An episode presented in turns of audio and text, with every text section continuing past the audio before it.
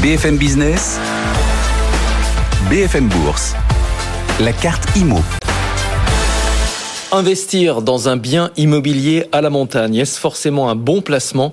Les prix au mètre carré sont euh, généralement très élevés. Pour autant, est-ce que les rendements suivent? On va en parler avec Sophie Desmazières, fondatrice de Bureaux Locaux et de Omani. Bonjour. Bonjour. Merci d'être avec nous. Premier facteur, évidemment, c'est le prix. Euh, quelle est la fourchette de prix euh, au mètre carré pour un appartement à, à la montagne? Et surtout, comment est-ce que ces prix ont évolué? Alors, c'est difficile de donner une valeur euh, brute puisque euh, il y a montagne et montagne, il y a le Massif central, les Alpes du Nord. On ne euh, dénigre personne. les Vosges. Non, il y a des disparités qui sont très très importantes. Ce qu'il faut savoir, c'est que les prix de l'immobilier depuis un an, ils ont augmenté à peu près de 4%. Je prends des prix immobiliers, donc tout type de biens en France. Ceux à la montagne, c'est 9% dans les Alpes du Nord. les Alpes du Nord, c'est là où les stations. Je vois là le programme qui est en vente, qui est à Méribel, vous voyez.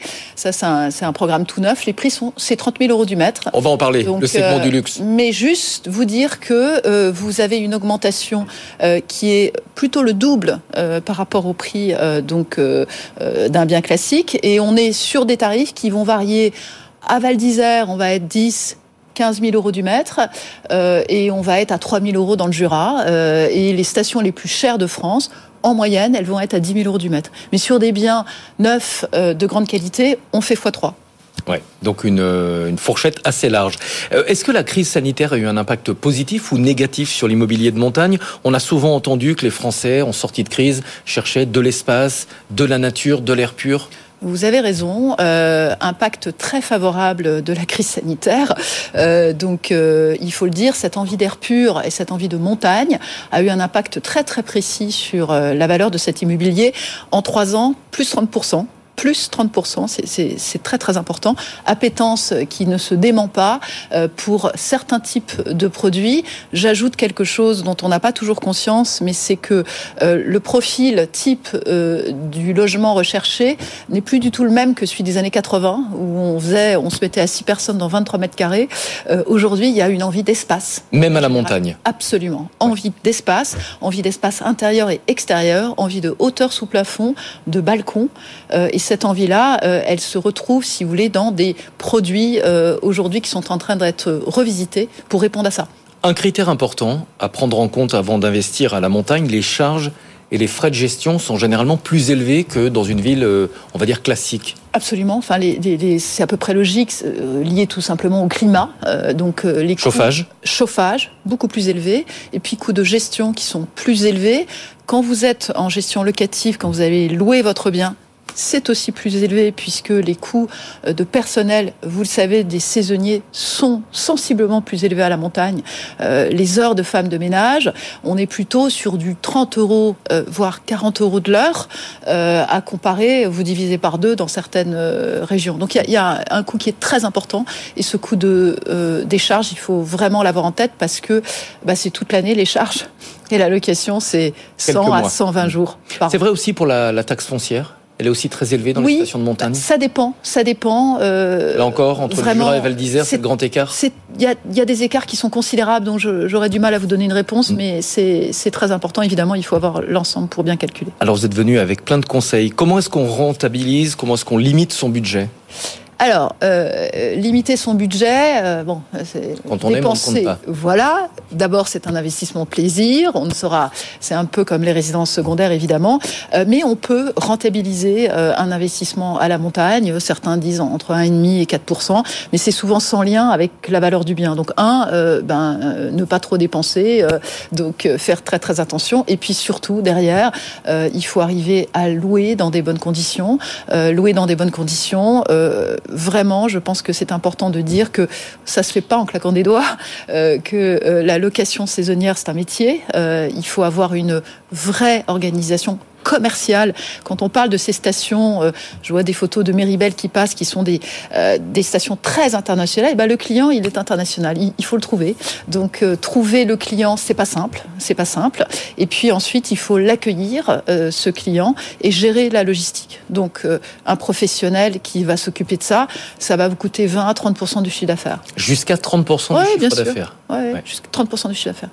Autre contrainte, vous l'avez mentionné, mais la durée de commercialisation pour une location, elle est très courte, une, entre 100 et euh, on va dire 120 jours maximum en hiver Absolument, 120 jours par an, euh, donc euh, c'est à peu près ça. il faut faire sa saison en 4 mois. Absolument, donc il faut absolument faire sa saison, donc il faut vraiment être hyper efficace et si possible avoir des, des clients qui reviennent d'une année sur l'autre. donc c'est absolument essentiel. Ouais. Est-ce que l'allongement de l'été, le réchauffement climatique paradoxalement, c'est pas une, bonne nouvelle pour justement louer ce type de bien pendant la période estivale Très bonne nouvelle, euh, très bonne nouvelle. Ce réchauffement climatique, entre guillemets, évidemment, c'est une mauvaise, nouvelle pour nous tous, mais les stations de montagne, aujourd'hui, c'est aussi des stations d'été.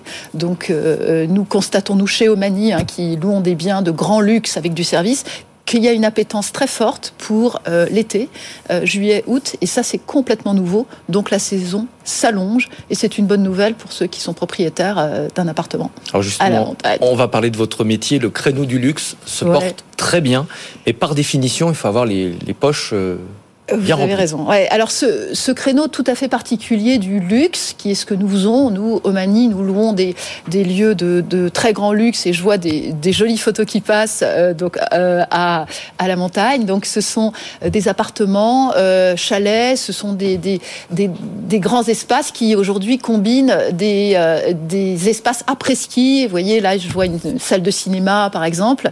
Donc ce créneau, il est, il a franchement le vent en poupe. On est en train de passer un programme euh, à Méribel qui se vend en ce moment 30 000 euros du mètre. Je sais qu'il reste encore des appartements à vendre. Dans le haut de Méribel, vous avez dans, ce, euh, cet ensemble immobilier une piscine qui est la plus grande piscine d'Europe qui, euh, et la plus haute piscine d'Europe qui fait 50 mètres. Ce qu'il faut savoir, c'est que ce segment du luxe, il est aujourd'hui tiré par une clientèle internationale qui a une grande envie de la France. Et là, on a beaucoup de chance. On a euh, les Anglais qui sont euh, en masse euh, revenus dans les stations de ski, comme à Méribel. vous avez aujourd'hui des, Américains qui ont envie de venir en France. Et vous avez une appétence pour ces produits-là qui ne se dément pas. C'est un segment qui est complètement préservé. Ouais, on a vu à Paris que le segment du luxe avait beaucoup mieux résisté que l'ensemble du marché. Est-ce qu'à on était déjà sur un marché en croissance. Est-ce que là aussi, les, prix ont, augmenté plus que la moyenne du marché? Les prix ont augmenté plus que la moyenne du marché, c'est une évidence, ils résistent mieux.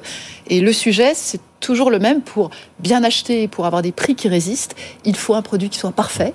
Donc le produit parfait à la montagne, c'est un produit avec une accessibilité remarquable, si possible sur les pistes, dans une station en vogue, avec un grand domaine, hein, donc renommée internationale si possible. Et puis, sur ce segment du luxe, il y a tout ce qu'on recouvre sous le terme de l'après-ski, puisque on peut peut-être dire que vous savez, euh, on n'a pas toujours conscience de ça, mais dans un groupe qui va à la montagne, sur quatre personnes, en général, il y en a une qui skie pas.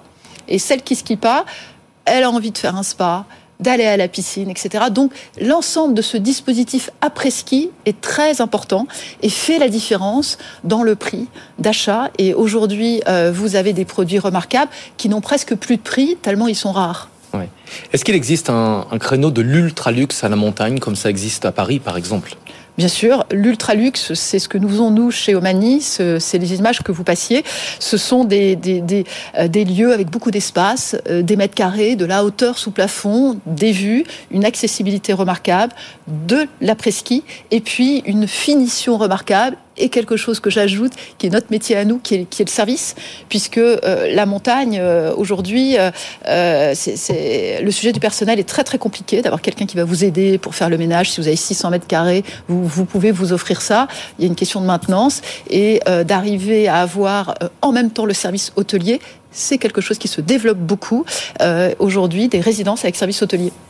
Un dernier mot, la fiscalité, on n'en a pas parlé. Lorsqu'on est propriétaire d'un bien à la montagne et qu'on le loue, quelle est la fiscalité qui s'applique? Alors, plusieurs types euh, de solutions. Vous avez euh, la solution en location meublée touristique.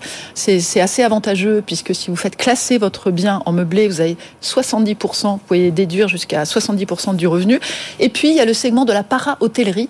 La para-hôtellerie, ce sont euh, des résidences hôtelières comme les images que vous passiez à Méribel, où là, vous êtes obligé de fournir un service de para-hôtellerie avec un certain nombre de prérequis, le petit déjeuner, l'accueil, le linge. Euh, et là, euh, la contrepartie de ça, c'est que vous déduisez la TVA à l'achat, 20%.